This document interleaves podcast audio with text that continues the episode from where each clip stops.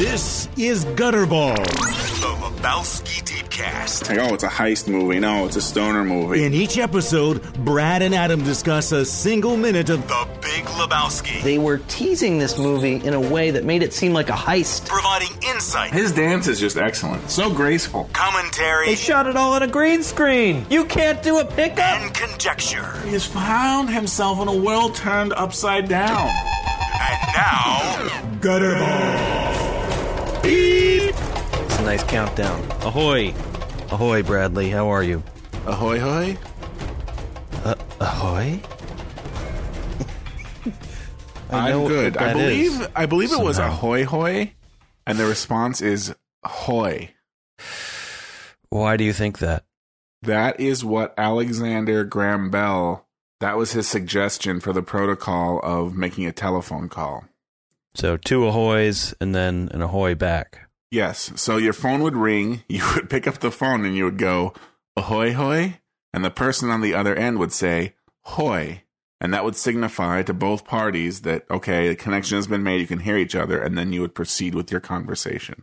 You knew you were on the good internet if you could get through that little bit of protocol. exactly. Exactly. All right. And of course, ahoy, hoy, at least for me, is made famous by The Simpsons. I don't know it. I just said it. I don't know any of this. Yeah, because in there is an episode, and this is back when you know, in what now would be considered the early days of The Simpsons, even though it was like season, probably like season eight or ten or something at the time. But there's the the episode where Smithers leaves and Mr. Burns figures out how to do things for himself, like answer his own telephone. Terrifying. Don't give that man that kind of power. Yes. And so, uh, yeah, he was very proud that he knew how to operate the telephone. The phone rings and he picks it up and he goes, ahoy, hoy. Which at the time, I just thought that's just a funny, weird Right. thing for Mr. Burns to be saying. Like, Kind of random. They just threw it in there to Yeah, be hoy, hoy. silly. But then one day, years later, I came across this fact. And I'd always said ahoy hoy. Like I had picked that up. Sometimes if I'm feeling a little, you know, jovial, the phone would ring, I'd I'd answer it. Ahoy hoy. So it stuck with me for whatever reason, which is why I was t- attuned to it, and I re- immediately recognized once I once read that this factoid about Alexander Graham Bell and his suggested uh, protocol for the phone was to say ahoy hoy, which of course makes sense because Mr. Burns is like so old. He was probably you know in his late fifties when the telephone was invented and had to Right. like you know read the manual and the suggested uh, protocol. This newfangled technology. Yes. But so, but ahoy started out as um, a naval term to signal other ships. It's, Right. It's, it's a very seafaring term we Yeah, have maybe here. that's where Alexander Graham Bell got it from, right? His time in the Navy, or Was he know, in the Navy? Do you know that? I, I don't know exactly, and I'm I'm gonna not violate the cardinal rule this early on and just start googling things. I, And we just devolve into reading Wikipedia for the next half hour. I but, uh, admire your uh, your commitment. Yes, To the art. my, you know, as you said earlier, right before we started recording, there's a first time for everything. There is. So not we have two first times. I'm not googling it right off the bat, and I'm on the good internet from the very beginning. So Still, the cloud, Brad. yes, the cloud. The, the it really irritates me. The cloud. No one understands the cloud, as they say in the trailer to Sex Tape. Sex tape. Sex Tape, starring Jason Segel and Cameron Diaz. No, uh, no Lindsay Lohan in that one, or I don't think so. James Dean with two e's. Nope. No Kim K. So, sex. That's an actual movie. It's an actual movie. It was the comedy, big time Hollywood comedy from not too long ago. End of last year, sometime, I think. Maybe it was from the summer. I don't know. And Kim Time goes so Cattrall. fast now. it does. Kim Cattrall is not in that movie. Is what you're saying? Um, Kim Kardashian. Kardashian. Kardashian, Kardashian. She's not a Kardashian. she is not a Kardashian. Well, she might be. We Well- don't know because sometimes they do this weird cosmetic shit to Do like they- blend in as humans. They've do they really that. do that? Yeah, in Voyager, that was one of the things. There was a character on that show which was actually Bajoran, not human. See, you four know, minutes Bajoran in, and we're talking about Star similar. Trek, though. Let's face it. What's so a- all of the gains that we made by having the good internet and not googling shit, right? We just lost by just being four minutes in and sta- talking about Star Trek and not even good Star Trek. Right. Anyway, Kim Anyway. Kardashian. Who? who I meant. Not Kim Kardashian. Who may or may not be of a different race than Yes. the rest of. Well, she Yes. is married to Kanye, right? That is true. Self-admitted alien, I think. Some people like milk and pizza. Some people like Ah. Kardashian women. Yeah, milk and pizza. How about milk and tacos? I mean, none of no. You don't want greasy meats and milk. I mean, I get it. I guess like maybe the What milk you- cuts through the grease somehow. What if you what? Well, what if you're good thing eating you tacos? say right? about You're eating tacos. It has the ground beef in there, as is traditional taco, and then you know you're drinking your milk, and there's a little piece of ground beef now floating in your milk. What do you? Th- I think you throw the milk away. I think I think you burn the whole house down. I mean, you don't get your little strainer out and pour the milk through the strainer and take your rubbery little piece of beef and throw it in the garbage know. because Maybe you do, right? the whole thing is Maybe what you do is you maybe you do that. You have tacos, you have milk, Oh. and then you're like, you know what? I couldn't finish this. I poured too much milk. The milk is only halfway drunk, but now I'm too full. I ate too much tacos. I drank half a glass of milk. I'm gonna pour the rest of this milk back into the carton. How warm is it at this point? How many tacos have you eaten? I've eaten three or four. Milk is still pretty cold. All right. However, we don't know what may what meat might be in there at this point. No. But I pour it back. But then what you do, right, when you go to pour the milk this next day, then you have a special strainer attachment that actually goes inside the milk carton. right. So then none of that stuff will actually go out into your glass. You have a little chinois on the the spout, the milk spout. Yes. Not that I know what a chinois is, but it sounds good. I like it. Well, it's very fine. It's a very fine sieve. Very and it's conical. It's shaped. It's it's There conically That's shaped. It. That's it. So now, when you're done with the milk carton, you can like kind of open it up all the way and see what's left in there. What prizes?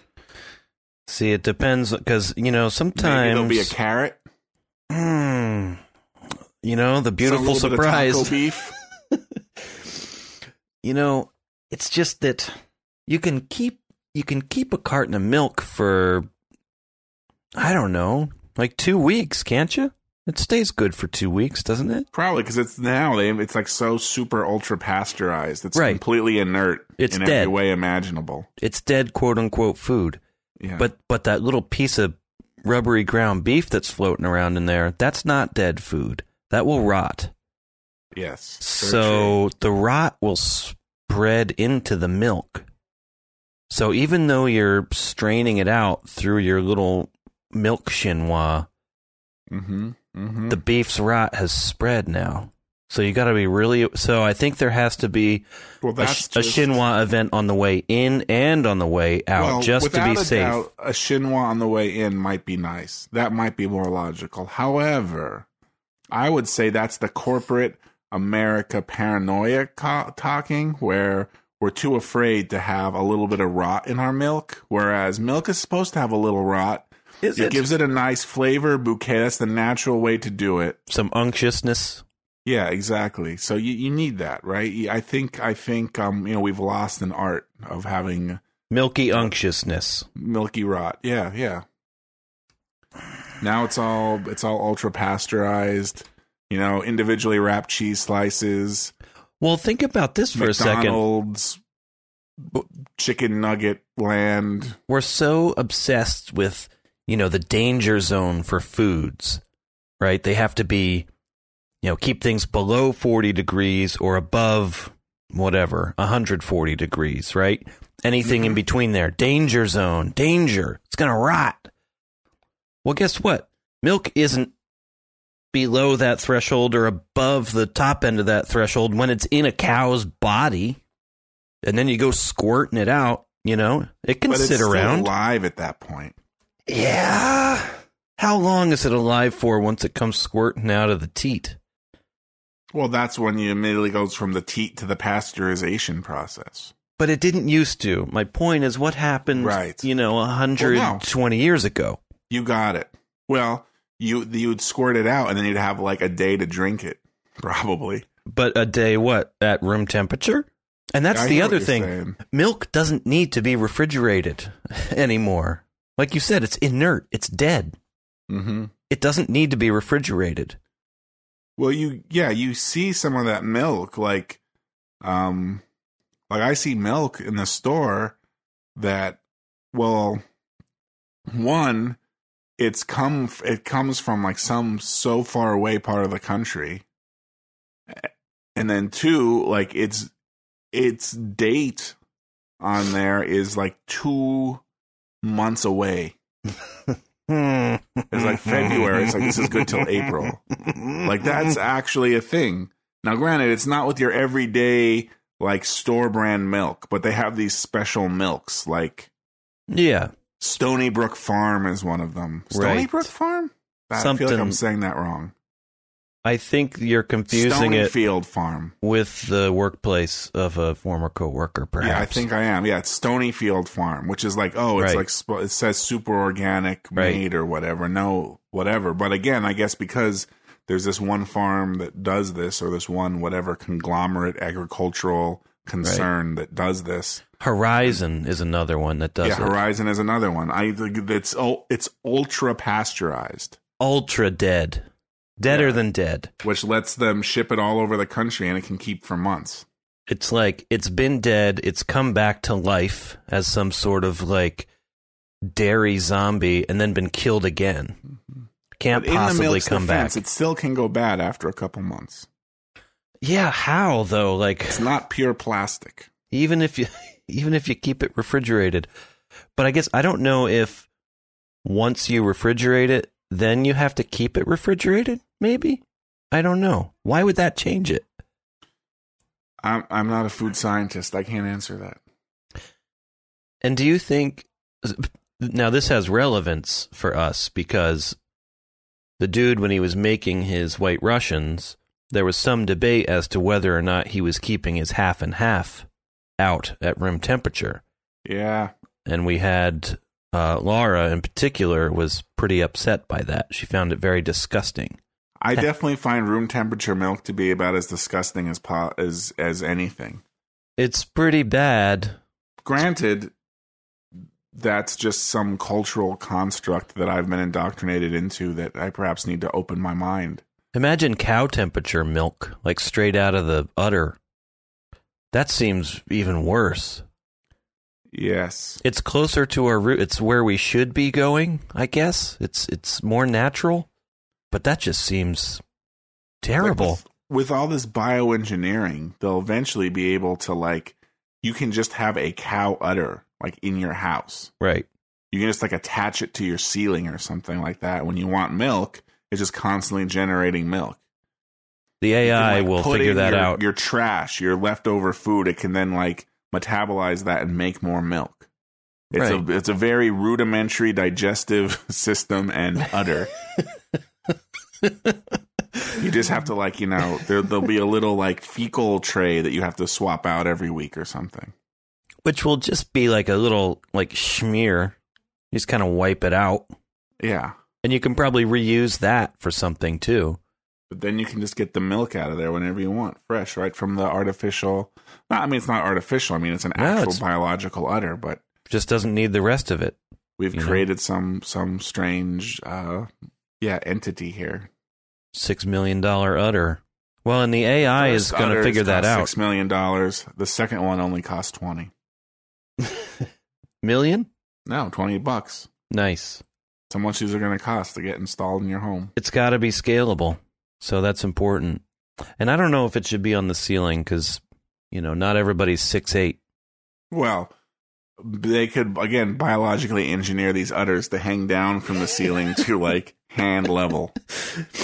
You could it's just like, have kind of like one of those like beaded curtains, but just of like long udders. You could fill the room with them, so they're kind of slapping you in the face as you walk Mm-hmm. through the room. Yeah, it's The sort of the like- style of the time, probably. It's like, hey, let's go for a walk through our udder room while we listen to this uh, Tibetan throat yodeling. You want to go in the other room? Oh, the other room. Oh, shit. I like it. We got to write this down. Utter rooms. The future, man, it's gonna be awesome. It's going to be utterly awesome. I can't wait. Damn it, I did that. I'm sorry. Going to be utterly amazing. I sh- I- quit. You're in No, charge from here on out. It's good. It's good. It was good. It's not. Two terrible puns in a row. Do we have any revisits? Um, I got a couple revisits. Um, now, but before we move on, though, half and half is half cream and half milk, True. right? The cream rises to the top, I think. Um, You squirt the milk out, doesn't the cream go to the top? Cream of the crop? yes, You but when it's it in a carton, I don't know that it separates like that. No, it doesn't. somehow homogenated It's been- together. maybe It's ultra really pasteurized and homogenized. That is a word that they put on the carton. I think you're absolutely right. But I mean straight out of the udder into the bucket, the metal bucket with the handle. Yes. The cream goes to the top. So is is one or the other of those more stable? Or everything just has to be ultra pasteurized and killed? I would like to pass on this question, please. Okay. We'll see you we'll see in double jeopardy then. All right, we can move on. I have a couple of revisits. Um did we um so anyway, no poblano. Yeah, you're gonna bring that out. Well, I know what your deal is. You know, you let you kind of let Siri do what she's going to do. So, and I appreciate this because what you're doing is fucking with the AI that's slowly taking over and may have already taken over, but you're fucking with it. So maybe that's the solution. Give it little like false information once to in a while. So make sure it's never quite smart enough. Can't be too smart. So when Siri tries to correct your words, when you text me these things, you don't recorrect it. If she corrects it into something crazy like no poblano, you just leave it. And I really appreciate that. I'm going to start using that, but I'm going to slur it a little bit so people aren't sure if I'm saying problemo or poblano. No poblano. Wait a minute. Did he just say poblano? Yeah, this was actually, and I believe it was an autocorrect. It was not actually a Siri. This wasn't uh, a voice voice to text. wasn't voice to text, but well, it's still though. But I think you're right. No poblano. I've so since I accidentally texted that to you last week, I've used it three times in real life. excellent. Did anybody notice or question it? No one did. Strangely enough, I, I think, think- they just they're not. No one pays close enough attention, right? Well, or, or they do, but it just seems right. Yeah, or they're just like, oh, he just kind of misspoke. It's not worth mentioning. I, I don't. know. I think after they. after weeks of hearing me repeatedly say no poblano instead of no problemo. Or Well, the I- fact is like it's just so stupid and it's such like a dad thing to do. Yeah, it's so- it's now that just- I'm almost forty. It's like making an- like Jesus Christ, that guy. It's like making an utter pun. You know, they just they get it at this point. That's that's your stick. That's that's the level, right? right? It's there's something about yeah, that's the level that you've somehow sunk to. As You ha- you've risen in age, you sink in level of humor. Yes, you have children. You've been married for a while. It's just it's all gone. So I think people hear it, they understand what you're saying, and they just pass it off as, like you said, dad humor. The last thing they want to do is encourage me in this endeavor. I do not notice it. Don't make eye contact. Yeah. Walk slowly back out of the room. Mhm. Walk slowly away. Yeah. Well, it's just like, you know, with a child that starts uh, tantruming or whining or making a fuss, right? Like you, you just want to ignore it. You don't want to feed into that. Right. They're Right. just trying to get attention. Right. So So- don't give them that. don't right? give it's it same thing. He just said no poblano. I am not going to acknowledge that. We're going to nip that right in the bud. Yeah. But it's uh, apropos because the dude says no problemo in this episode, or in this minute, I should say, after Jackie comes back. No Yes. problemo, man. Yes, Jackie comes back after the dude has been tiptoeing about Tiptoeing about. and kind of like quickly yet slowly jumping back into his chair. He's got to make it look casual. You know, you got to Mhm. sit casual. Right. Fly casual. But the problem is his eyes betray him. He's got crazy eyes. Last minute, Jackie had the crazy eyes. This minute, the dude has the Mm. crazy eyes because he knows he's like on the verge of getting caught. Yeah. And he Everyone looks over. gets a Oh, time with the crazy eyes. and he's like piercingly looking over there. Oh my god, I'm so fucking casual right now. You know, he's giving himself away. He makes with the wasn't that Life Aquatic? Didn't Bill Murray have the crazy eyes when Esteban got eaten? Um, He's got the you know, crazy I don't eyes. Quite remember that in that detail. Hmm. I think he did. But I probably wouldn't wouldn't argue that. I, I have this down. I feel like we talked about this, but maybe not. The awkward notepad rip? Didn't we talk about that? Um, I don't think we talked about it in the way that y- to your satisfaction last time. We did talk about the notepad rip to to some degree, but there's probably some left unearthed there. Well, well, there's. Let's face it. There's two notepad rips. Jackie rips the initial page off, Mm-hmm. and I just can't. Puts the phone down. You listen. Uh, I mean, I guess I can understand if this is how you're going to do things, where you put your your left middle finger down on the right hand side of the notepad just after you lift the corner of the top sheet of paper up with your right hand and then you rip i guess i can get that but i just in in our culture especially since we're a very left to right society that's how we write that's Mhm. how we read it just seems opposite and i don't know where jackie would get this from does that make any sense No, I think so. like it's it's kind of it's backwards just seems backwards doesn't it well, I mean, I think he's trying to juggle a lot of things, so he's going unconventional here. He's drugging the dude he's making some penis sketches Right. He's trying to make penis sketches, talk on the phone, you know, hold a phone up to his ear, make a sketch, rip a page off. He's trying to do all this stuff, and he, he only has two hands. right So it's when he had to start getting creative. yeah i guess i can get behind that sometimes you have to improvise right Exa- improvise. There you go. That's exactly the word. okay Right. The thing that TARS could not do, right supposedly. or case Or KIPP. Case. Or They're- KIPP. they're programmed they can't Even improvise though they seem like they were capable of improvisation to me. Seems like we saw a lot of improvisation, you know? Reinforcing themselves, like bracing themselves inside the ship as it was like slamming around, catching the humans. Mm-hmm. Different modes of Disabling the autopilot. disabling.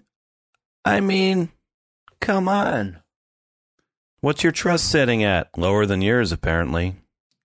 Fucking TARS. you just depressed me a little bit because TARS is not real and doesn't live with me in my home. Not yet, at least. Not yet. Now, at least you have something to strive for now.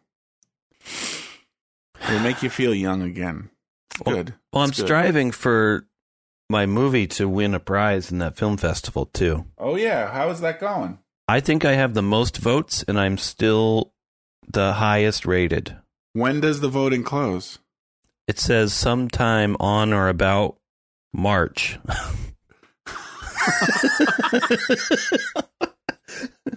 This is some serious business. Serious In shit. other words, we will close the voting as soon as Adam's movie is not the top rated one. We're just waiting. We're just waiting because we definitely don't want to give this asshole the prize. On a long enough timeline, his survival rate will drop to zero. We just gotta wait it out. If this is the last time we do this film festival, that's fine. We can wait five years, 10 years, 20, doesn't matter. Could be something like that. But it's going well. It's going well. Let's uh let's put the should we put the link in the show notes again? Yeah, I guess. I don't know. Did we do that last time? We did it last time. I don't know if I think you got to wait. I don't know if any of these votes count. They have to shortlist the movies and then maybe you vote. So they all these votes may have been for naught. Oh, I see. This is just kind of like the here's some things. The voting is just a a, a meaningless uh, trinket. It's a like meaningless for a video on YouTube. it's a meaningless trinket now, but once they put out the shortlisted movies, I don't know how many there will be. Five, ten, I have no idea. Mm-hmm. Then the public can go and vote, I think, and it actually means something. But I don't know if any of these mean anything yet. So, yeah, I think it's very YouTubey, which is unfortunate because I read through the rules again today. And, uh, yeah, all for naught. I had one other revisit. I swear we talked about this too, but the way Jackie says, dude, it's very condescending. That's all. Swear we mentioned that. What's the whole sentence there? Um, I'm trying to remember exactly which one this is. it's right before he says, I want mine. Where's Bunny? Mm-hmm.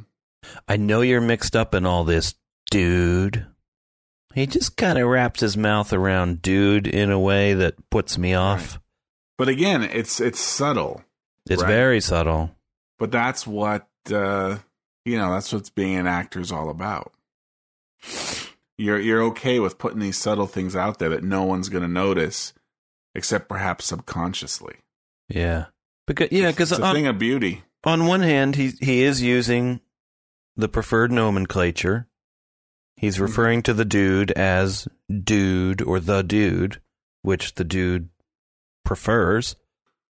But he's just putting a little dig in there. He's putting a little dig because he knows that he's fucking drugging the dude right now and he's going to kick him out on the street.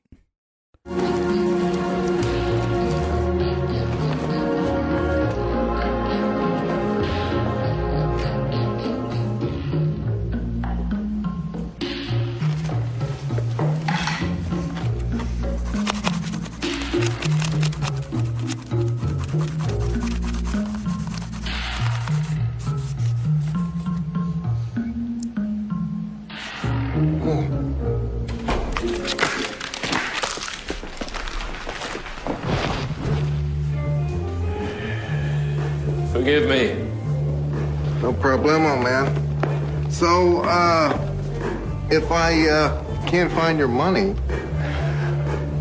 uh, what's in it for the dude? Well, of course, there's that to discuss. And a refill? Here's a poke shit in the woods. 10% finder's fee. Is that all right? Hmm. Okay. Done, Jackie. Yeah, I dig the way you do business, man.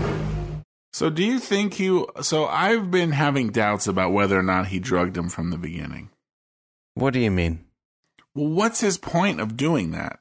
It's like, you know, those 80s movies where they had truth serum. It's supposed to like loosen the dude up and force him to tell the truth. Right? I don't even know if that's a real thing, but Well, if that's why, but except the dude says the story about it's at Larry Sellers' place. right. Um, Jackie Treehorn is incredulous. He does not believe that that is true. You're saying and then he drugs. He drugs the second drink. And then he gives him that second drink. Like, it's almost like punishment. Like, Hmm. you're fucking with me. I'm going to take you out. You want to play hardball? I mean, I don't know, right? Again, like so many things in this movie, it's hard to interpret what people's motives are with doing with doing various things. But That's an interesting theory, Bradley. It's a very interesting theory. That had not occurred to me, dude. Because if he's not believing that it's actually at Larry Sellers' place, 15 year old kid. Right. he w- wouldn't want to maybe give him enough to knock him out. Maybe if this is truth serum, he'd want to continue loosening him up more. How well? How long does it take for truth serum to kick in? Can we get the de- and like? So here's another issue I have with that theory is that he fakes this phone call, right? Okay, you got to interrupt me while I'm in there because I need to give the dude some time for the drugs to kick in. Well, we don't know, right? But that that's always what I assumed. Why else would he do this fake phone call penis well, we don't sketch? know if the phone call's fake. He's pretending to write down and he's sketching a penis. I don't know if he's pretending to write down. I think, like I said, so my interpretation is always like he just sketches penises idly. I'm sure he does. I agree with you. He's an idle penis sketcher. But I think in this instance, he is putting on a show for the dude. What information is being conveyed here? He's faking this. He's letting the drugs kick in. I'm not going to say that that's wrong. You can't. Neither of us can know if it's right or wrong. I'm just saying I don't know. Yeah. Excuse me. I'm- I, you know, after last week, like last week I was with you. This week I'm not. You're on, you're not on board anymore. I'm I'm not completely on board. I kind of have one foot in that board and one foot on another board. I'm kind of balancing between two boards here. I got a foot in each canoe, as they say, down south. You could be in trouble. These canoes might go in different directions. You're going to have to choose one eventually, maybe. Oh, without a doubt. I may be eventually uh, rendered into two. Splitting in half, huh? Like, hmm. At least like dislocate a a femur or something. yeah, or strain your groin. Mm-hmm. Groinal strain. Jackie keeps these pencils very sharp. David Rees would be proud of these pencils. Maybe not proud, but he would appreciate the effort. He could do a better job. But decently sharp. Yeah, I can never find a sharp pencil in my house. No. We have literally 70 pencils in jars on the desk How many are sharp? in our kitchen slash slash living area. shit area Yes. that everybody has. and none of them are sharp. It's like, hey, dad, I need help doing my homework. Sorry. And then it's like, all right, let's grab a pencil. Oh, wait, there are none. Let's use the pencil sharpener. And you have to, uh, don't Do you even get me do you started on the pencil sharpener. Do you own a pencil sharpener?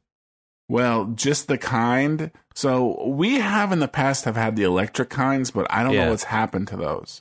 Hmm. So really, right at this point, because we're too lazy to go out and buy something else, we have the little, like just the little plastic thing that you put the pencil in. Those I usually go through half a pencil before I end up with anything resembling a satisfactory point. No, that's exactly it. Like it'll never be sharp. The very least, the very most it can do is there's a little bit of blunt lead exposed, so you can at least meet the bare requirements of writing. Like it's not just wood touching paper. There is a little bit of lead there. right. The most minuscule amount, you know, that you would need to make actually make a mark. That's what you have. And usually you have to then resharpen it about after every sentence you write. and then usually anywhere from 2 to 4 or 5 times like a tube of the lead or the graphite actually like falls out. Like you've taken Mhm. too much off now and it's just a cylinder of graphite sticking out from the wood and then it just breaks off somewhere and then, then falls out. Yes. That happens two to four times. Yeah. And you end up with a little nub that's not even sharp anyway. Right. It's hard to do. We had a in our old house. We had one of those like Installed in the wall. school sharpeners. See, those had potential. Those could be used to good effect sometimes. No, they worked really well. It was the same, you know. Yeah, and it was like in in. It was like uh, you know screwed into the side of the wall. That's amazing. you could go up and turn the crank. You could smell the little shavings. Yeah, and it would take just you know a little bit of time, couple seconds of cranking. You'd have a really flipping sharp pencil. Very nice. And it had those uh like double helix, like DNA shaped yeah. like trawler almost is little like a weird MC Escher esque ge- ge- uh, geometrical impossibility. almost, yeah. Or like the thing from Total Recall that would chew through the rocks. Yes. Very much like that. Nice, nice and sharp. And then it was always a. You always felt really proud of yourself when you got to empty it. Well, I get to nance around the classroom for a little bit now. I have a very important mission. I got to empty this goddamn. And you know, having one of those sharpener. at your home, you could do That- that, anytime you wanted. Whenever you were feeling down, you, could just go empty that pencil sharpener and feel good about yourself. Feel fucking good. You It could sharpen pencils that maybe didn't. You could dull them intentionally and then sharpen a bunch if you felt like it. Mm. Mm, mm, mm, Those were the days. Those yeah, were th- the you know, days. they just don't. Kids these days, Brad, they don't have the same experiences. They'll never know the the joy of smelling pencil shavings like that. Yeah. Well, they just got Chromebooks at my kids' school. They got what? Paper's gone.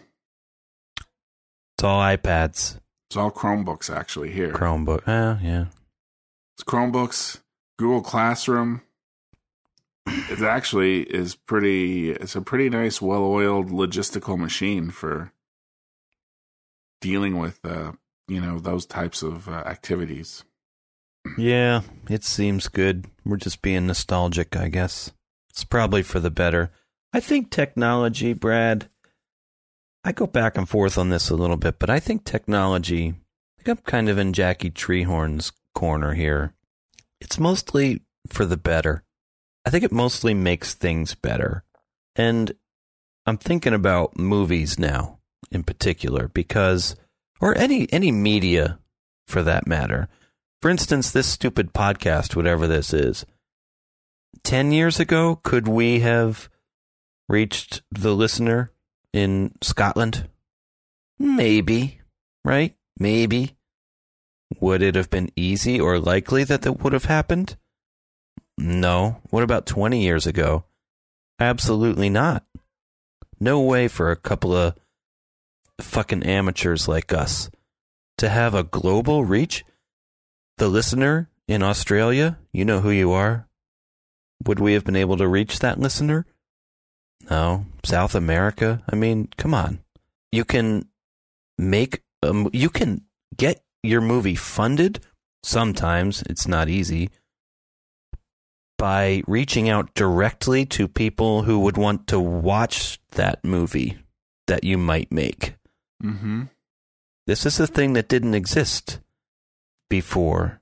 I think it's mostly good. I mean, I know there's concerns about isolation, uh, a lot of hate spewing, but there's always been that stuff. Well, it's just another phase, right? Like it just like with all this technology, especially you know what I might call the um I don't know what, right? This new culture that we have that we're trying to figure out now that we have you know mass internet adoption throughout the globe. Mm-hmm. Like it goes through it just goes through phases. It's all just growing pains, right? And so yes, there's this issue with um you know harassment and hate online. And without a doubt that's really bad. But that's so it doesn't mean the technology is bad. It just means Right. we have to figure out as a society how to deal with that and we're working on that. And I just think the hate has always been there. But just like it's easier to disseminate um, our idiotic ramblings about a movie now to anybody who cares to Mhm. listen, it's also easier to disseminate hate. Right. And you can do it while remaining anonymous. Anonymous, right? So it's not face to face. So you can just not only is it not face to face, but like your whole identity could be just shrouded, right? Create a dummy Twitter account. Right. Or even like some of these apps like Yik Yak, Yuck, yuck. which if you've I don't know if you heard of that one yet, but I have. you know, that's been causing major mayhem on multiple college campuses. Right. So Major mayhem and general disturbance. an Admiral Ackbar. Monkey times. yep. Major mayhem. He's up to no good. Dr. Octopus.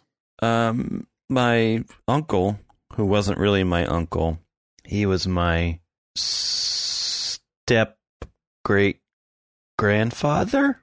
Is that how you would say that? my great grandmother's husband, but not blood. She remarried, right? Yeah, I guess that's what you so would say. step great great grandfather and um so my great grandmother i didn't know all through my childhood. I don't know if i ever told you this. Um anyway i'm writing down this thing here but i she was called auntie? That's what we called her auntie. Oh hi auntie. So she was my as far as we knew she was my grandmother's sister. That's the little story they were playing. But but- really, it was your grandmother's mother. Correct. Okay. Correct. And as I, I think I'm getting this right, my mother will probably have a word or two to say about it, but even when my grandmother was growing up, she was unaware that who she thought was her sister was in fact her mother. Okay. So this was, you know, the 20s. I guess that was pretty scandalous Right. Because her mom had her out of wedlock. Right. So that was bad news. And so my grandmother grew up thinking that her grandparents were her parents and her mom was her sister. Yes. And then that lie just made it down through the generations. And so Well, by the time it was to you, was that a lie, or was it just like not a lie as much as it was just that's the nomenclature at this point? yeah, Like little- if you discover one day that your brother is actually your father, let's say you discovered that today, you wouldn't be like, "Hi, Dad." Let's go play catch in the backyard. It would just be like, that's a weird fact about my brother. He's technically my father, but I'm still gonna call him bro. He couldn't have fathered me at the age of three and a half. But you know so what I'm a- saying. I know what you're saying, but no, it was it was lies because, and this is where it gets a little weirder. My grandmother's husband knew this before my grandmother did, Hmm. and then he kind of he kind of let it just live on, even though he knew the truth. And then my dad knew before my mom, and my mom is the daughter of my grandmother. So my dad married in.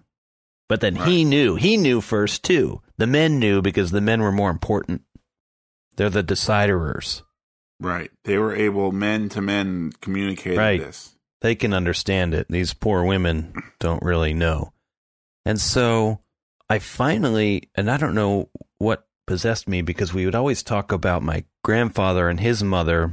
She was this woman who started this program taking inner city children out to like the woods in the Poconos. I grew up in the Poconos. Mm-hmm. So she had this Mhm. program, and over the summer they would like go to the farm and like, you know, I don't know, mow grass and like pump water from a well. Look, it's not all about cities and I don't know, some sort of like character building, whatever, getting Right. people out of the cities. And so it was first of its kind, and she was kind of a deal. So we'd always talk about that side. One day I was just like, who, wait a second, who is Graham's mother? And my mom had just found out like a week or two before, Ah. and she was like, "Well, you know, Auntie, that's your great grandmother." But unfortunately, she would live half the year in Las Vegas and half the year in the Poconos, and she was on a, a Vegas stint at the time, and she was really old, and she got her leg cut off because it got something wrong with it, and then she died. So I never got to see her. You never got to see her afterwards, you mean? Right, knowing that she was my great grandmother, which is kind how of old a were you when this happened? seventeen. I mean, all up until that point, it was. I mean, it was happening the whole time. Right, right. But then when I finally found out I was 17, that's like, damn, that would have been nice to know. Big difference between great grandmother and like, hmm, great aunt. I don't know. No, true. She always had apple jacks and butterscotch discs for us. Maybe they would have tasted a little more delicious knowing they came from my great grandmother. Maybe not. Don't know, but these lies that we tell, It's weird. What at one time is horrendous that needs to be covered by all these lies changes. Right. It That just would- becomes a a regular like Life situation. part of life. Yeah. Right. That would not be a big deal now, but not so long ago. 80 years ago? 90 years ago? It was unthinkable. Unthinkable. So much so. entire castle of lies had to be yes. erected. Castles of lies. Generations caught up in a web of deceit. I don't know why I got started on that. Really remember where that came from. Doesn't matter. I got a reflective surface note here. I might actually have one. I hope. I hope. I'll call it the hooded camera operator situation. And we actually get to see it twice, maybe twice. This is right after Jackie leaves. So, right towards the beginning of this moment, we cut back to the dude, and he's standing up to go over and look at the pad. Mm-hmm. Just as he stands up and he does his little two step over, if you look Yeah. behind him in the window, you can see the dude's reflection, but you also see this cloaked, hooded, I'll call it a figure. And what I think this is, because the camera and the dude in the window are pretty much in a straight line here, and his reflection in the background, you know? Mm-hmm. I think they have covered the camera up with like a black sheet so it kind of blends in with the trees and the foliage outside in the background. But as the dude starts walking towards the camera, you see that shape start to move. Yeah, and it's really weird because you kind of feel like, well, because there's so many things happening. Like the dude starts to move, The camera moves, the, the camera reflection then moves, moves, but you're right. It doesn't look like it all is the same thing moving. right. Like it seems like that moves before, like right before the camera starts moving, and also it's just not moving the same way the dude is. So it is weird. It's very disorienting if you look at it, and it's hard to say for But me. I mean, The reflection does match the movement of the camera, though, if you really look at it. The camera starts panning and dollying at the same time, so I think that kind of throws us off. It doesn't match the dude's movement. I mean, his reflection matches his movement, but that cloaked, humped shape back there does match the camera movement. yeah, maybe, maybe. And then right after that, I got I got two in a row here, and then a third. We cut to the dude, and what's weird about this one, and I just noticed this right now as I'm talking it through, but we crossed the 180 degree line here. So as the dude stands up, we see the reflection in the mm-hmm. background. He starts crossing the frame, and he's moving from right to left. And then we cut to a close up, and he's looking now. He's moving left to right. Oh well, is it 180 degree? It is. It sure is. Think about it. We we we cross to the other side now, but it works. That's because I don't think it's technically a 180 degree break. It is. Look where he's looking. He's looking over to the hallway down which Jackie just walked. Right. So Yes. think about it from above. The camera is over here on this side, looking at the dude's left arm. We'll say, right, because we can see Mm-hmm. all of his left side. Now, when it cuts to the close up, we see his right side. Now, I will grant you that his eye line in the close up, I think, is what makes it okay because he is looking right to left. Like he's looking to the left side of the camera. So I think that's what makes it okay. It's kind of like it's not uh, because I mean the whole point of the 180 degree rule is It's eye lines. you yeah, and you can't switch so something moving right to left then you're moving left to right. Like if it was like you know, That like in a football happen. game, right? You can't just switch to the other side of the stadium. Right. You can't do that. But and that's what they have done here, but I think the eye line sells it. Well, I think what they've done is eh, they've done done close. I think they've taken it as far as they can, but really what they have here is it's it's more like a 90 degree angle. They haven't gone to that other quite to that other side.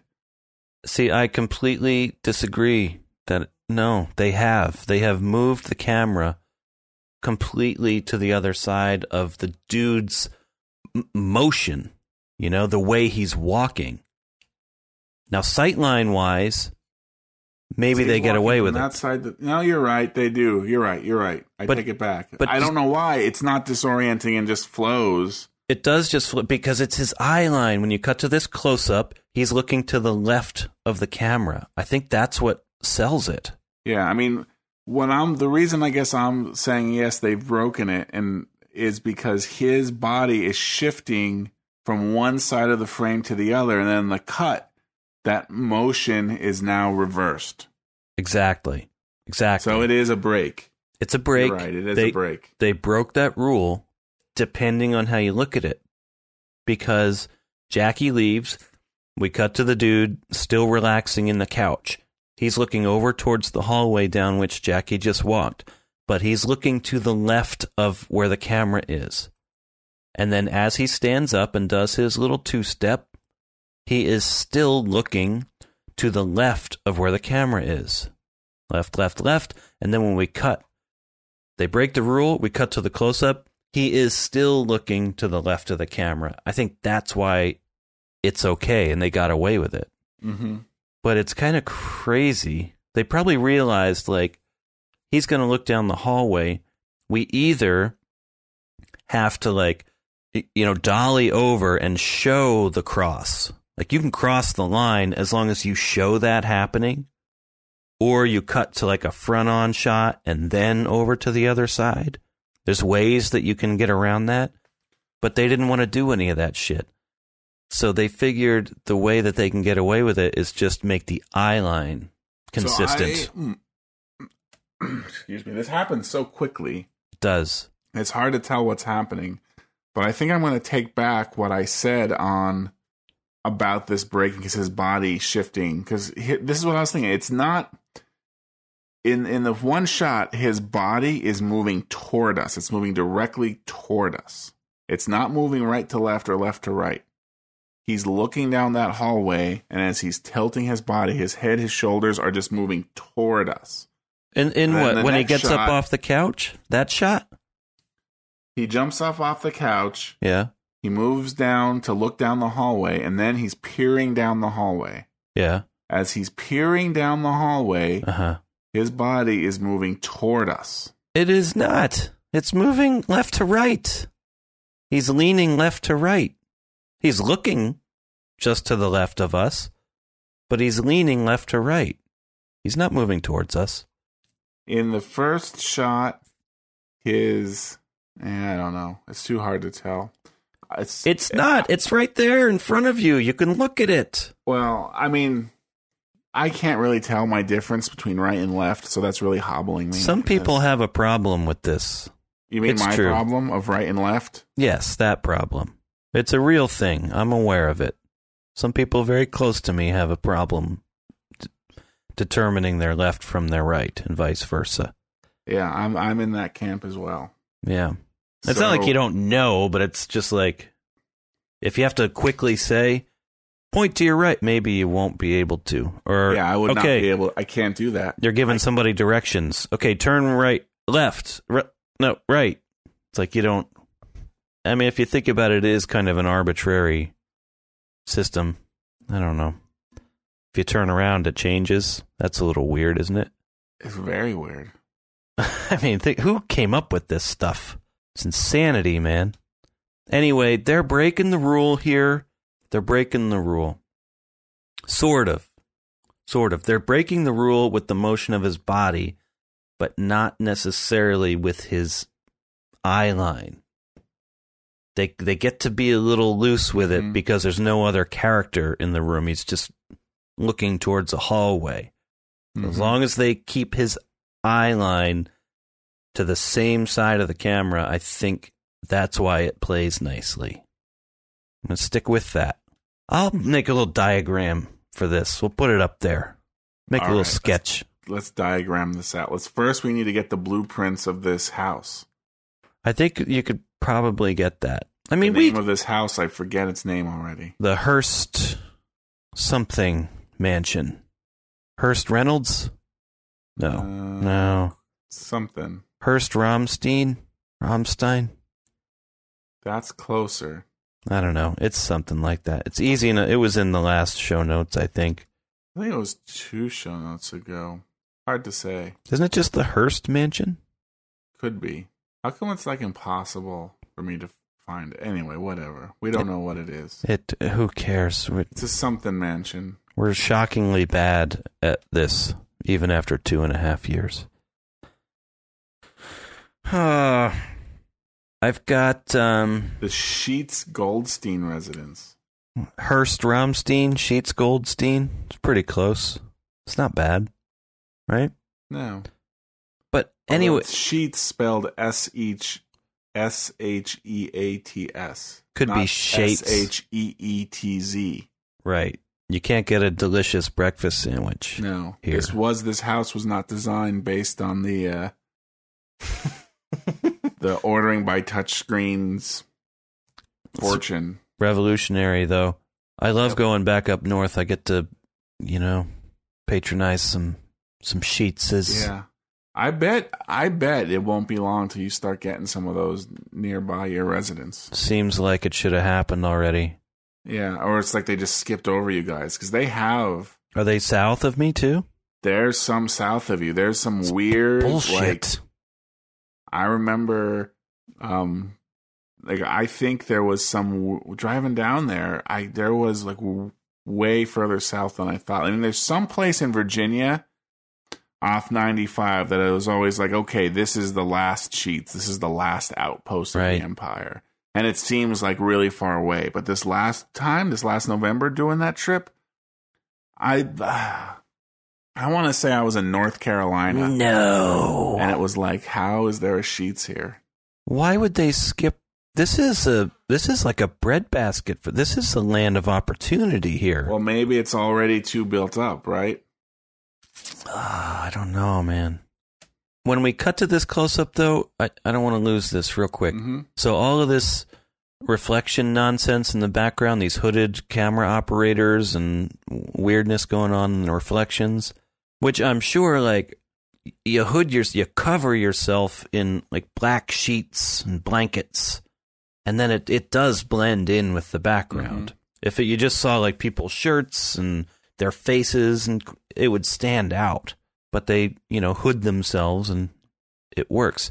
But when we cut to this close up, where we have this debate whether or not we're crossing the line, you can see the pool in the background and the glass panes, the the wall, the glass wall, which is in different sections. As the dude leans forward, you can see his reflection leaning forward back there Mm-hmm. and it almost it, we're almost looking straight on at him and his reflection but you can't see even though that's all glass back there you can't see any reflections of camera crew or anything and i just there's a line going down the middle of the frame just just to the right of center where there's a new piece of glass wall that starts Mm-hmm. the one on the left has these glorious reflections. The one on the right is like completely bereft of reflections. I see what you're saying. See what I mean? So did they like do those open and they were able to angle one of them or like what? How did Just they remove one? Do you think it's removed? I don't know. Like you see the panes, you're right. Like maybe like okay, so you can see where one ends and one begins. It just Right. looks like the different panes of glass, but maybe one is just removed, so there's no reflections. Maybe they open You can't really tell. Hmm. Yeah, maybe they just took it out. But this this kind of thing is very challenging. It's like you're painting yourself into corners here visually with So maybe they did just take it out. It's like we just can't shoot around all these reflections everywhere. Must be very taxing. Anyway, those are my visual slash reflective surfaces notes. Mm-hmm. Well, my reflective surfaces notes. I want to talk about when the dude comes back and sits down all weirdly, real quick, because we see this reflection again. And they probably shot this scene where he gets up and where he goes and sits down back to back since it's the same setup. And so you can see, so behind the dude, just when he sits down, you can see the reflection back there. And there's a post going up from the wall to the ceiling. It's white, whitish, grayish. Just to the left of that, if you watch, somebody in the crew raises their hand. Like I I want to say like I don't know, they're signaling Jackie to walk in or Jackie Treehorn's stand in, Ben Gazzara's stand in to walk in. Somebody's moving their arm. Their arm goes straight up. I don't know if you can see this. This is um after the dude sits down. Right. He does his weird little, I am very casually sitting here. Nothing to see here. I'm okay with his crazy eyes. And then you can see somebody raise their hand up in that reflection. Just to the left of that post. Right when he sits down and somebody lifts their hand up. I don't know why I'm hyper focusing on all these reflections. I just find it fascinating to see through the veil once in a while. I don't see it. I see what I think might be what might look like a hand being raised, a raised hand, but it doesn't ever move. Yeah, it moves, man. Okay, so do you see? All right, in the background, you've got the um, diagonal line of the wall and the reflection, right? It's all the way on the left. Yeah. And there's kind of this big white square. Mm-hmm. And then as that white square starts to deteriorate into the foliage Yes. in the background, yes. you can see our humped, cloaked shape okay, from yes, earlier. That's the hope. Yes. Okay, there's that. Now keep moving just to the right, which would be I'm not sure how to say.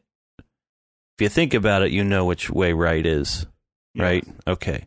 And then there's a little so the humped shape is kind of on top of these there's a couple of leaves there which are kind of bright. They have a couple of little highlights of light on them. Ye- yes. And then keep moving towards that vertical post Mm-hmm. so halfway between the hump shape and the vertical post, there's the first set of uh, highlighted leaves, and then another little clump of highlighted leaves. Oh shoot! I saw it now. And it's on that How second set. Did you ever see that? well, I was looking for it.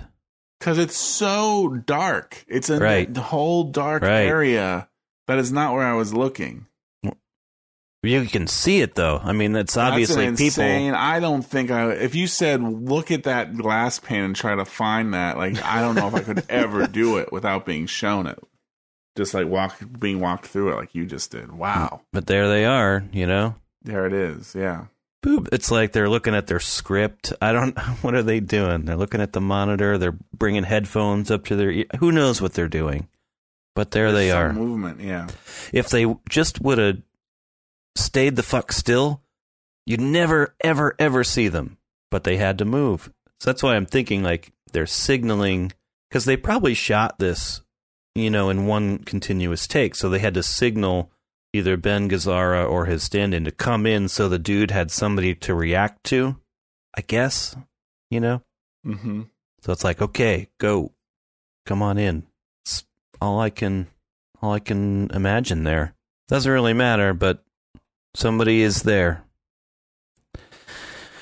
Um, Jackie Treehorn has personalized stationery. yes. What font now is we're that? getting to the meat of the issue here. Rockwell. I know that fucking font. Yeah, it seems like a font, or at least you know, there's fonts like that. It's a kind of a, geez, I don't know. I want to say it It's like, makes me think of like the 1940s. yeah, it's uh, shit. Right. Um, why am But I'm I so font stupid? Guy in the terms of actually knowing the names of many fonts. But what is that style called? It's not just fonts. Um, you know, like Netflix. You know, golden age of Hollywood type of font. What is that? Not Googie. No. It's um Art Deco. Art Deco. Okay. Yeah. maybe yeah, maybe yeah. a little Art Deco-y. Yeah. Why was that so difficult? It smacks of some Art Deco-ness. Mm-hmm. But anyway, we're getting to the meat of the issue. I like that. No pun intended. Why do you say that? Well, we so th- this I think the central piece of this entire minute, which we never actually played, but at this point Oh shit. probably doesn't matter, Oh well. is this sketch of a man with an erect penis. Also highly stylized. highly stylized. And I, that's why I took a little pause with that. I can't even be sure that this is in fact a man. How can you be sure? Like the curved lines, it's very um you know, a lot of these sort of soft curvy lines could indicate femininity. Obviously there's a giant penis and two testicles. But we don't know if it's real. It could be a strap on of some sort. Well, it could just be from it's from his imagination, right? It could be anything. It combines the best of both worlds. How's Quite that? simply. A woman with a giant penis combines the best of both worlds in That's Jackie what, Treehorn's mind. say. Who says that? wait, That- wait, who says that? That's that's that's Somebody said heard. that. From where? That's Where did you hear this? heard. Stop it. What are you talking about? Where have you heard it? It's it's just a common aphorism, right? Where have you been spending your nights, man? Star Trek: The Next Generation, Best of Both Worlds, Part One and Part Two. I find it hard to believe that TNG had uh, women with giant cocks. Maybe I'm wrong. Or I haven't seen every episode. Men with soft, womanly curves. well, they, know, it's not all black and white. It's not all binary. It's Fifty Shades of Grey, Brad. So many shades of gray. Starring Oh, yeah. Steve Buscemi. I assume you saw that. Steve Steve Buscemi. Yeah.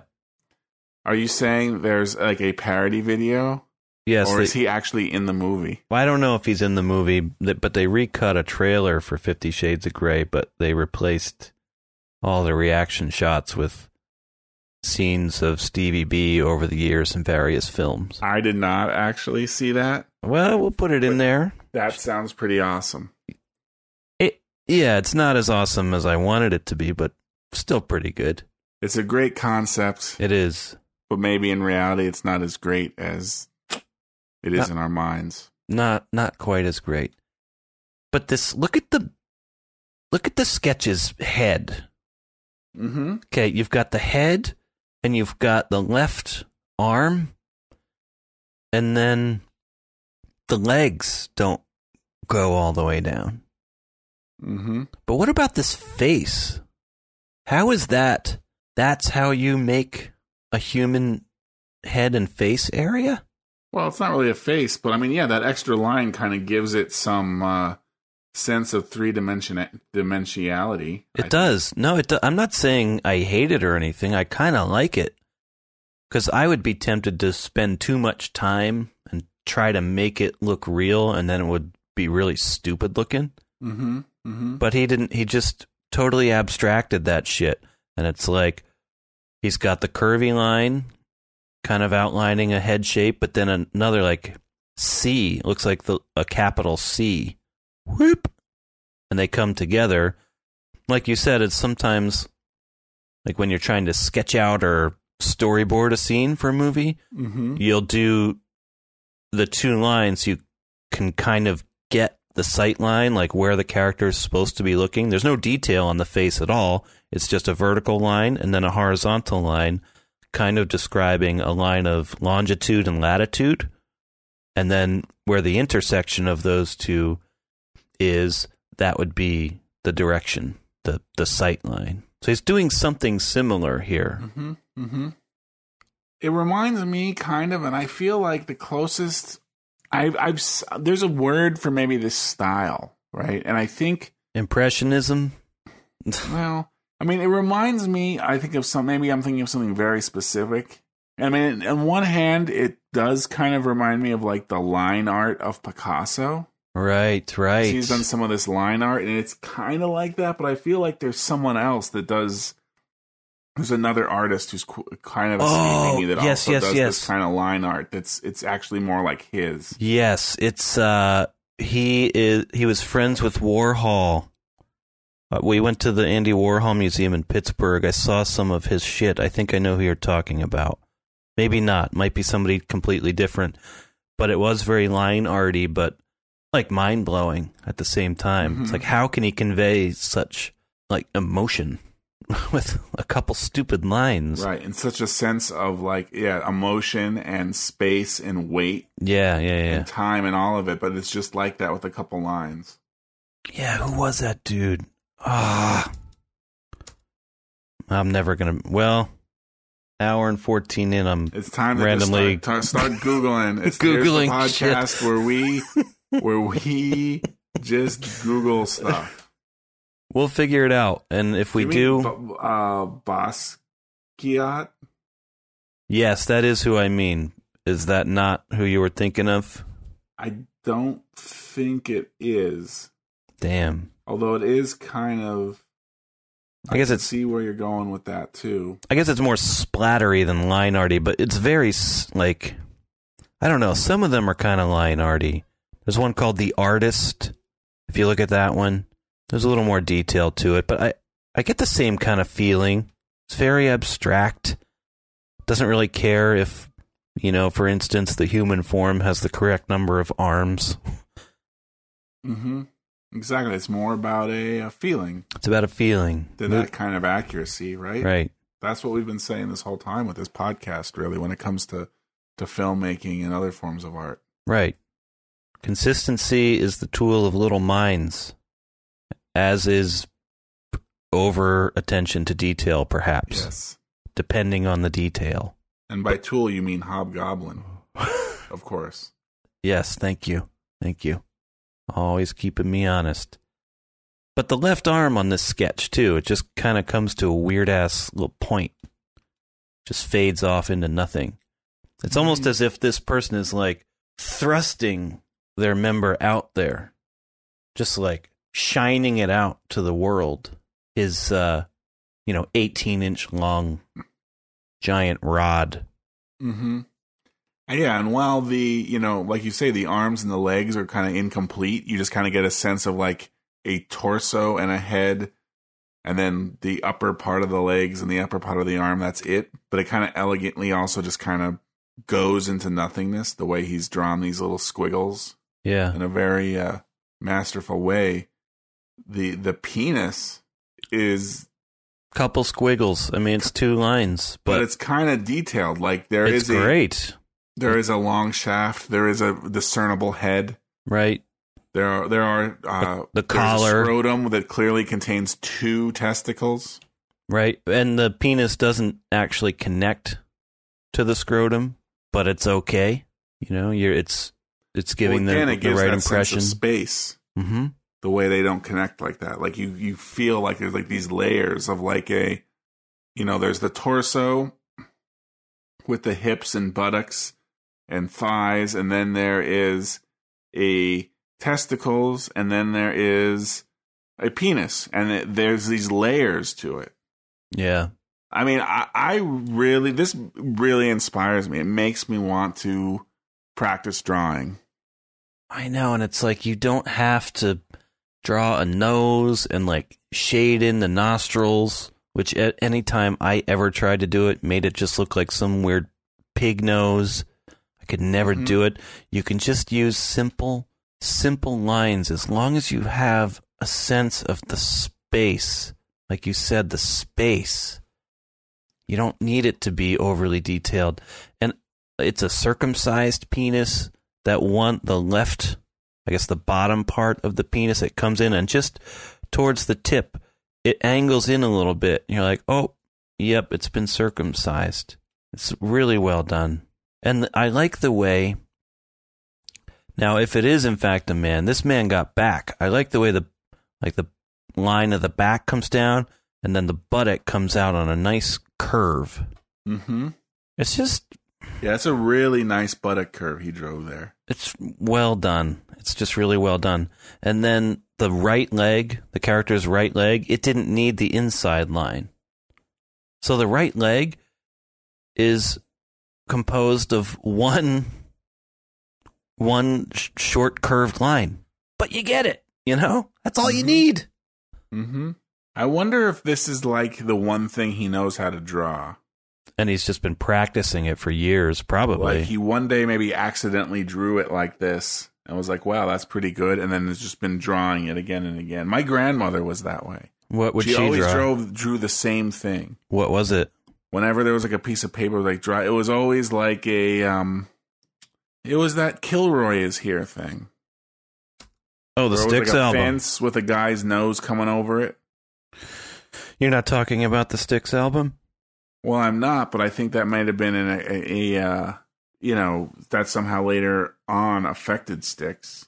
See, this um, that doesn't seem too difficult to draw. I'm not saying it was difficult. I'm not saying she had Jackie Treehorn's masterful anything. I'm just saying she always drew the same thing. Gotcha. And it was this Kilroy was. Did she write the words Kilroy was here too? No, she didn't. She's just the man, just a Just little the fence figure, with the man peering over it with his nose sticking over. which is very phallic. If you look at it, True, true. your grandmother was a bit of a perv, maybe. Well, only you know, and again, we talked about the repression of that time, right? Maybe that was a, uh, you know, that drawing was a way to you know exercise some some need, Maybe Right. some need to express uh, sexuality, phallusness. Phallacity. You couldn't you couldn't uh, just go around drawing phalluses left and right. You Had to hide them in plain sight. You know, the Kilroy was here image owed its magnetism to its phallic nature. I Yeah. think that's probably beyond dispute. You've got the two dots for the eyes, and then the elongated proboscis. We're just uncovering all kinds of shit here. Seriously, we just took it to the next level, dude. Won't be able to top that. Uh, what else? What else? I mean, I could talk about this this sketch all day. Just the size of the member. It's clear what Jackie Treehorn's priorities are. It might be worth having some sort of like uh, man with erect penis, or I guess you know I will always consider it a man with an erect penis. You're throwing out here it could be a woman with an erect penis, so It's just I guess I don't want to you know be too prescriptive here. right. It's a little curvy, Let's say person with a erect penis. humanoid with erect penis. I mean, I would say it's a man, and men can be curvy too. Men can be curvy too. Strong men also curve. I want to. I'm going to regret saying this, but the scrotum is a backwards three. One of our listeners is very into trifectas in this film. Things happening in groups of three. Uh, and we just had one last episode with the. There was a threefer of move ins. We had a dolly in. We had the dude lean in, and then I forget. We had Jackie walk. There were three things that happened that brought the action closer. Right? Oh no, and the uh, the zoom in onto the notepad. That's what it was. Right, right, right. And now we cut to this, and there is a three right there. The scrotum is a three. I always, yep, there it is. And then half of the head is a C. C three. We just need a P and an O. Well, well, his uh, curvy buttock is almost like a P. It's almost like a P. The And head of the penis is, is an an O. O. There you go. It's a Star Wars reference. Fucking Star Wars It's a reference to Star Wars. encoded into Jackie Treehorn's naked humanoid penis sketch.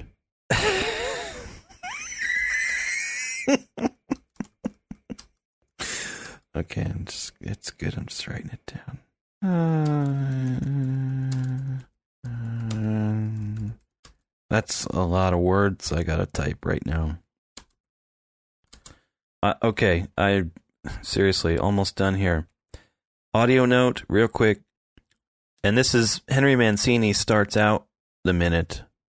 Does it change or is it still Henry Mancini? Because this song changes right when Jackie re enters the room. Boom, it starts a different track. Does it? Yeah, pretty sure.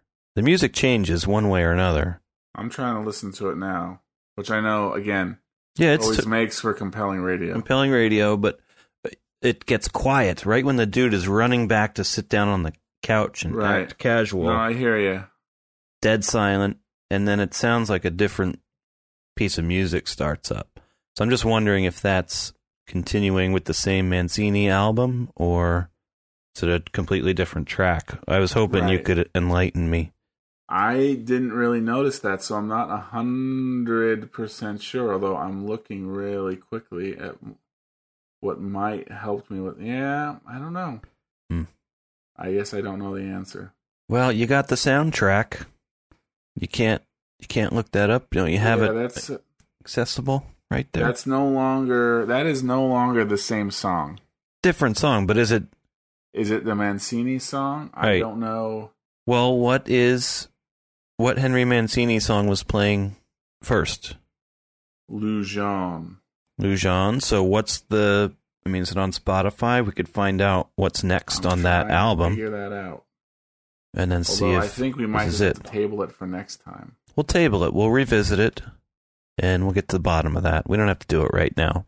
I wanted to point out that I'm also watching Better Call Saul, which debuted, and I love it. Mm. It's fantastic. I heard it's good. I've never seen Breaking Bad. yeah, you got to watch that first. I st- yeah, I still haven't gotten to, to Breaking Bad. Shameful. I mean, I did finally. We did super super power through Game of Thrones. Wow. Yeah. We, we watched all four seasons in about a month, Holy shit. Maybe a month and a half. Yeah, it's really good. Which it was so freaking addicting. Like you know, Yes. the show we were watching previous to that. I probably, I'm sure I mentioned this before. Was Friday Night Lights. Oh, took us- yeah. Two years to go through that. I did that in about three months. Yeah. Went yeah, we did we did 2 years of Friday Night Lights and then uh pretty much a little over a month for four seasons of Game of Thrones. That's amazing. Pretty much we were watching it was just like, yeah, we should go to sleep. No, fuck that. We got to watch another episode. Yeah, I pretty much went a month completely sleep deprived. We were watching like two episodes a night pretty much almost every night. That's beautiful. Ugh, Whereas I'm so we, jealous. normally we would watch of another show, maybe two episodes a week. There'd be two different days where we might be like, yeah, we can watch something tonight. This was just like, fuck it. Like, you know, I'd, I'd get home from work. It'd be like, these kids, we got to get them to bed so we can watch the next Game of Thrones, dude. next Game of Thrones. I got something to live for. I know. That's Do it. I was the same way. Breaking Bad'll do that to you too. Yeah, we'll start that next, I think. We, yeah, we'll start that next. I I mean, I'm a little embarrassed to be talking about TV. You know, my stories. Oh, let's talk about my stories. But the stories are so good nowadays. They're really and, good. And we talked about this, right? See, this is the problem. We're saying the same things again because I know we talked about TARS and then are able to improvise another episode. yeah, I'm pretty definitely. sure I talked about how long it took us to watch Friday Night Lights and the fact that we watched Game of Thrones in another episode. Well, I but, forgot. I forgot. So, But we all forget. Yeah. So if you forget, the listeners forgotten too, maybe. well, But I don't know. but wait, what? What were we saying? What was Uh, the thing we were about to repeat that we've said before? Um, I don't know. We already repeated it. Tars and Friday Night Lights. No, something about like you were embarrassed to talk about TV. Or Oh something. no, I'm not Oh, repeating was saying anything. Just like the golden age, right? yeah, like just that's where all the creativity is going. You can't make a movie anymore. right. Like making a com- really compelling thing that still has some budget that you can work with and make a quality product that's not a Hollywood blockbuster. It's television. I know it. I know it. And that's why Woody Allen is now doing that, right? Like big names. Wait, Woody Allen's doing TV now? He is making an Amazon original series No fucking way. Yeah. Wow. because you can't make a movie. Like the th- the article that I read more or less said like you can't make a movie for like 2 to 4 million dollars anymore. Not really. You can't like in the sense that no one will finance that. Like that's what like Woody Allen wants or that's what like some of these other like avant-garde or even like indie directors that's just like okay i want to like a five million dollar movie it's a small movie no one will finance a movie that small anymore Which is crazy, you know? it's, yeah it's either like we will finance this movie. Transformers 12. yes or we'll give you like a hundred thousand dollars five hundred thousand dollars but not five million not ten million. Those are exceedingly rare now. So and i guess that you know but that's kind of the sweet spot where you can actually make something that's quality but also you know be experimental and you know have some some uh you know talent and uh, else in there. So again more and more of these people are either a not making a movie like john waters hasn't made a movie i think in like 10 years or something like that What do you think he does uh, on a given day? he um writes now he writes a book and does like a speaking circuit and bemoans the fact that he can't make movies anymore because the business model has changed He's got to get on IFC and do some wacky shit. well yeah that's it right i mean and maybe that's his next thing there'll be a netflix original series with john water right david lynch Look, David Lynch is back in it. He's Soderbergh back to tv does the Knick. yep David Fincher, House of Cards. Frank Yeah. Darabont, The Walking Dead.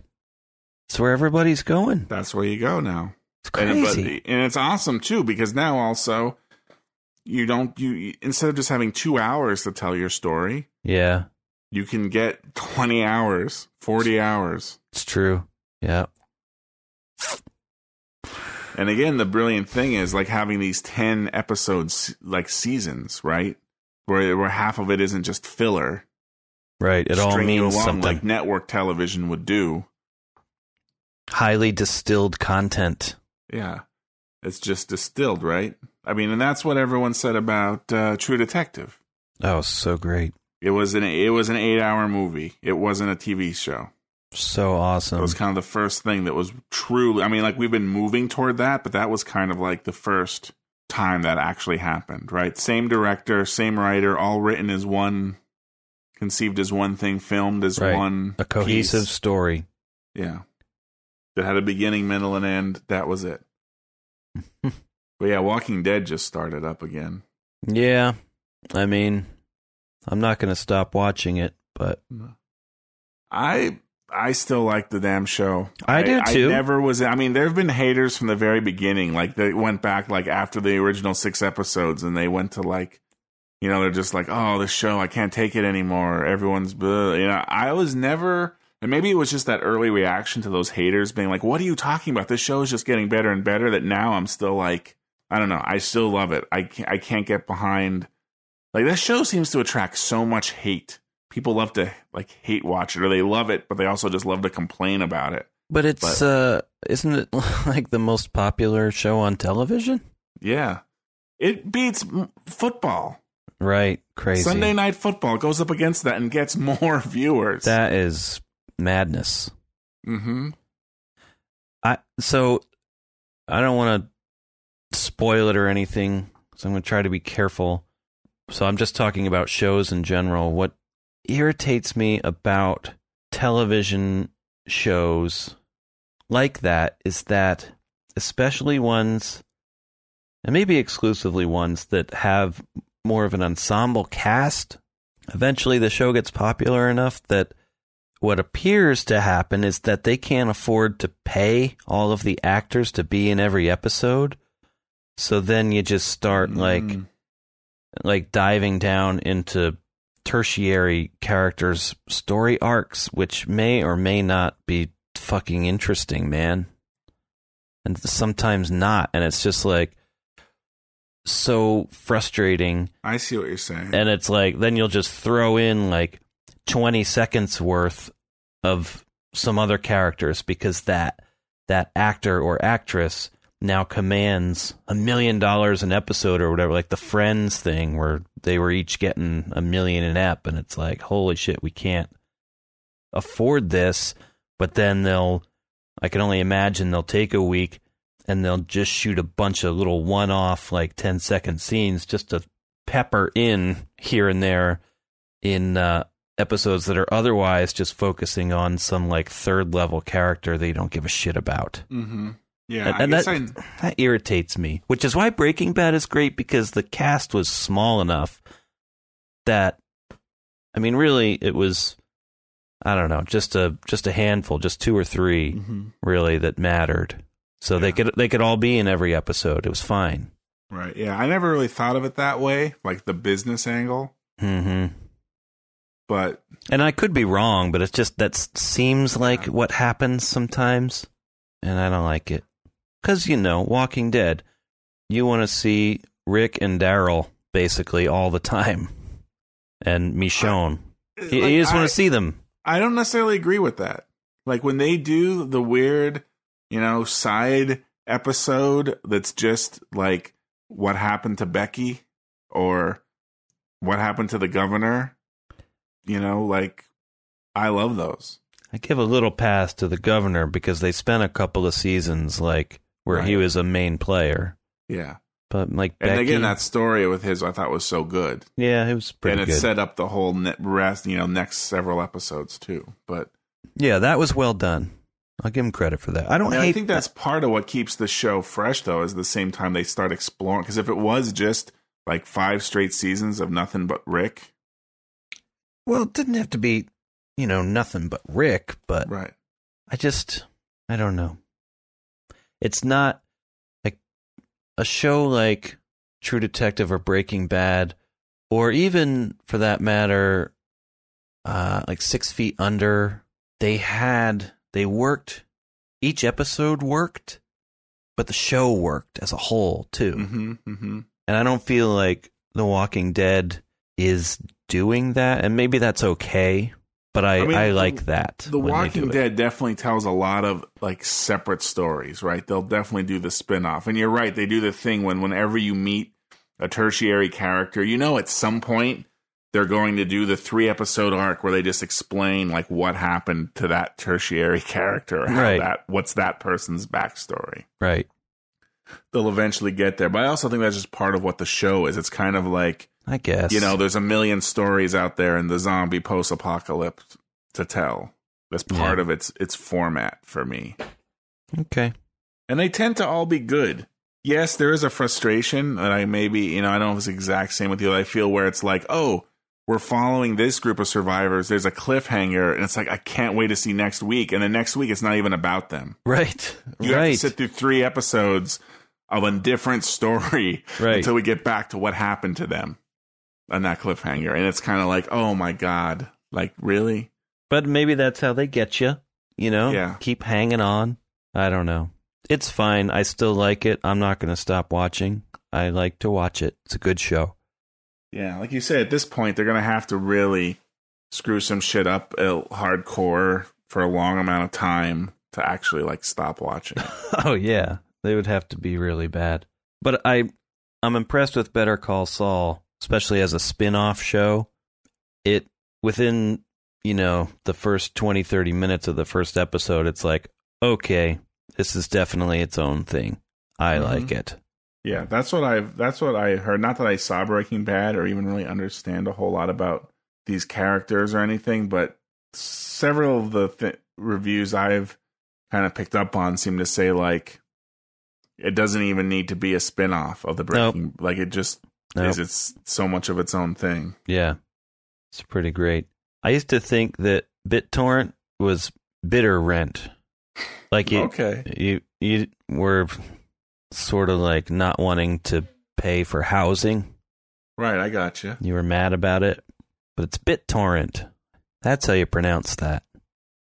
Mm-hmm. They've a torrent of bits a torrent just streaming down at you. flooding it, just inundating you with all the bits. They've got their own original programming as well now that they're developing. I have to say, I don't fully understand that. I don't either. I mean, I understand. So BitTorrent, well, it kind of started out as a just kind of like rogue technology, so to speak. Like it is, I believe there is some sort of like company involved in this now. Like mm. For example, you can get this BitTorrent sync, which kind of works like Dropbox, Okay. but it it uses the BitTorrent protocol and it's just again distributed among all your machines.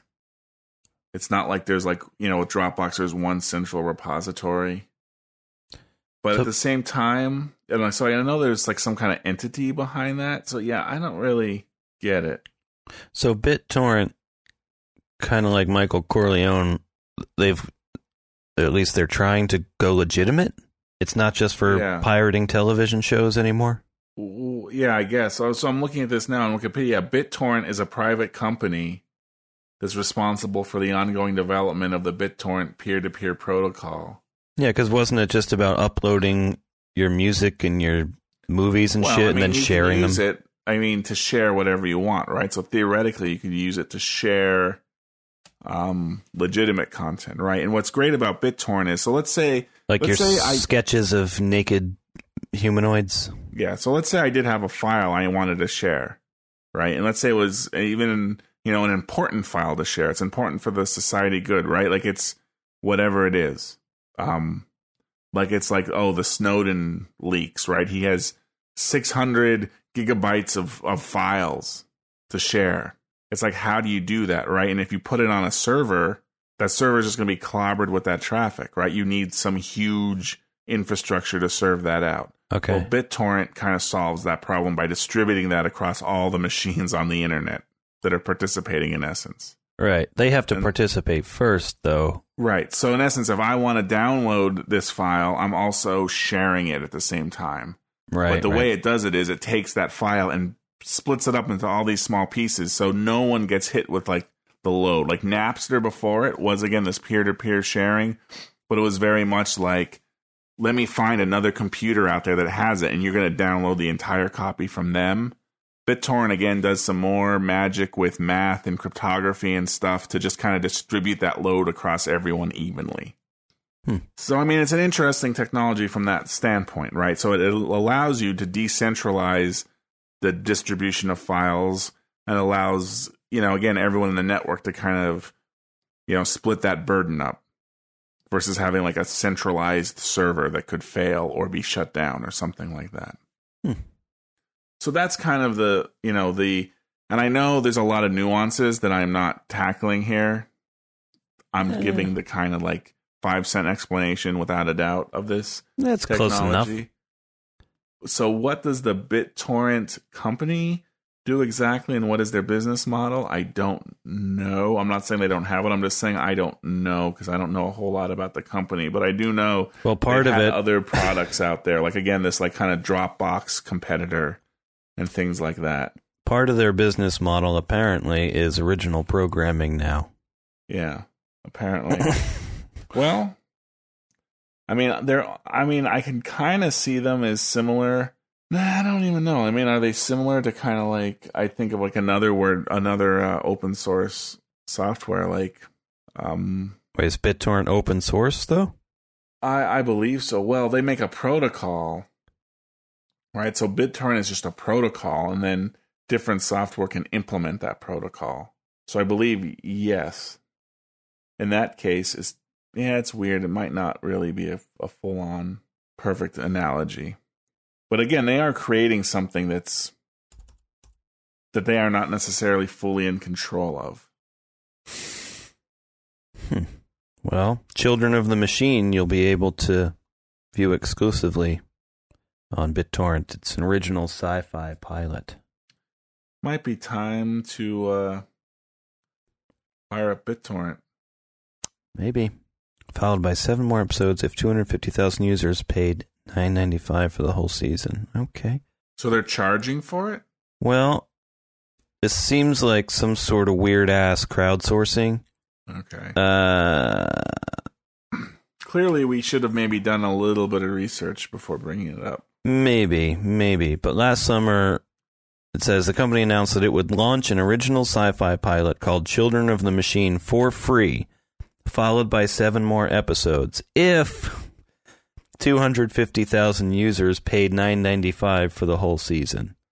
Okay. So if you get a quarter of a million schleps to pay 10 bucks for 8 episodes of a show, Everybody else gets it for free. So it's kind of like the um like NPR model, right? Like pledge your support. Right, right. Everyone gets to like tune in and watch these shows, but pledge your support because you want to support this existing. Right. I mean, hey, try other models, right? It's Sure. more power to them. Well, a I- lot of podcasts are doing that now too. Right.